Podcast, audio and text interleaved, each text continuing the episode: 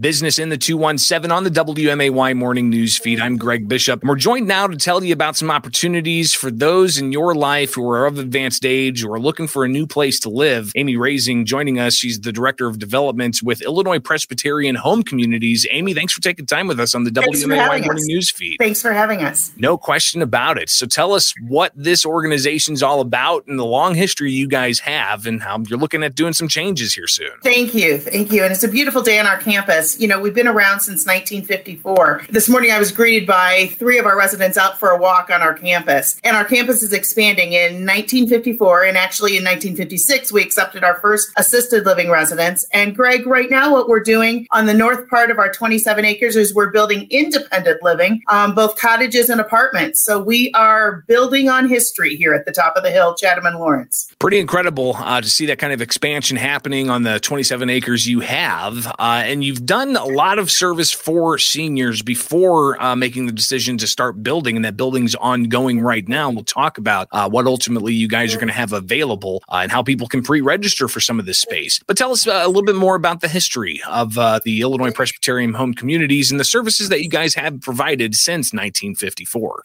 You know, uh, we always say a lot of lots has changed since 1954. We've expanded. Not only we're talking about a building now, but over the years we added wings to this building. But let me tell you, Greg, it started out as Dr. Palmer founded this as the Palmer Sanitarium for Tuberculosis. Believe it or not, up on a hill, edge of Springfield, fresh air for those patients that were suffering from that from that disease at the time. Following that closure, the building, the shell of the building sat vacant. The beautiful acreage sat vacant until the um, uh, Reverend Grable from First Presbyterian Church in downtown Springfield said, you know, gosh, I'd like a place for my mother to to grow old in in um, in uh, comfort and in a community, and that's how we were founded. To this day, that's exactly what we are. Our residents know each other, our families know each other, our staff knows everyone by name. We're a small community, so even our expansion, don't let it scare you. We're still going to be a campus of about a hundred residents and staff, so people know people, and it's like neighbors living together and sharing. A lot of times we hear about uh, how the the rent rental marketplace. Uh, there aren't many uh, rental units available, and then people who are even just looking for a house. Sometimes, uh, you know, the market's hot or not, uh, and uh, may be difficult for them to find uh, find a new place to live. tell us about the importance of the the new developments you guys are working on there on the campus as part of the the 27 acres that you have for the Illinois Presbyterian Home Communities. what kinds of apartments and living residences, independent living, yes. are you guys going to be offering up?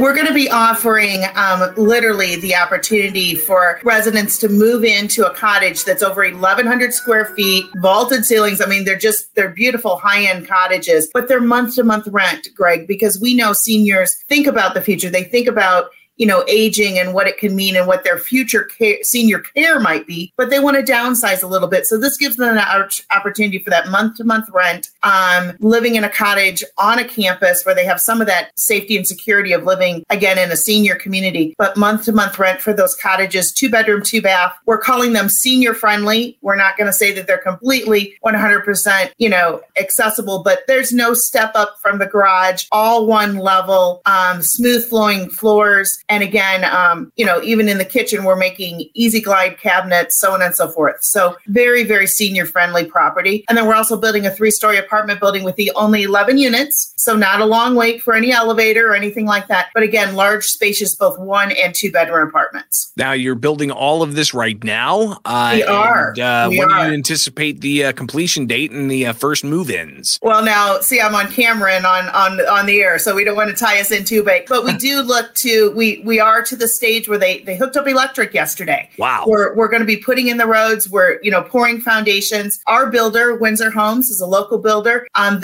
there these cottages, as we're calling them, which are really similar to duplexes. You might see them over my shoulder. They are cottage, garage, garage, cottage. We're building eight sets of those. And Greg, we only have two left. Wow. So if listeners are interested, give me a call. But we only have two left that aren't reservation reserved. We are taking a thousand dollars um, non-refundable reservation reserve, which will go go to your first month's rent. You know, fingers crossed. We've had a lot of rain, all of those kinds of good things, but they will be in before the first of the year, is what we're anticipating. Oh, that's great. We're talking with Amy Rising. She's the director of development with Illinois Presbyterian Home Communities. You heard that 16 cottages they're building, and only two are yes. available. So if you want yes. to take part in this new development in this community and uh, you want your loved ones to have independent living with Illinois Presbyterian Home Communities, Amy, how can people get a hold of you?